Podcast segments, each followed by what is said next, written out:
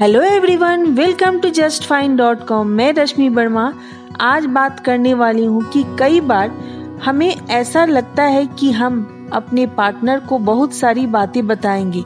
जब वो ऑफ़िस से घर पर आएँगे या मैं ऑफ़िस से घर पर आऊँगी या आऊँगा, लेकिन जब हम अपने पार्टनर से रात में मिलते हैं डिनर टेबल पर या रात के सोते समय और अपनी बातों को बताना चाहते हैं या बताना चाहती हैं फिर भी हमारा पार्टनर फ़ोन में लगा रहता है, हमारी बातों की तरफ़ ध्यान नहीं देता है तो ऐसे रिलेशनशिप को फविंग रिलेशनशिप कहते हैं। इसका प्रभाव हमारे रिलेशनशिप पर काफ़ी खराब पड़ता है। अगर आप इससे रिलेटेड कुछ भी जानना चाहते हैं तो आप जस्ट फाइन से कांटेक्ट कर सकते हैं। इसके लिए आप लिख सकते हैं info at the rate just fine dot com पर या कॉल कर सकते हैं व्हाट्सअप कर सकते हैं nine nine two zero five nine double zero five zero पर। Thank you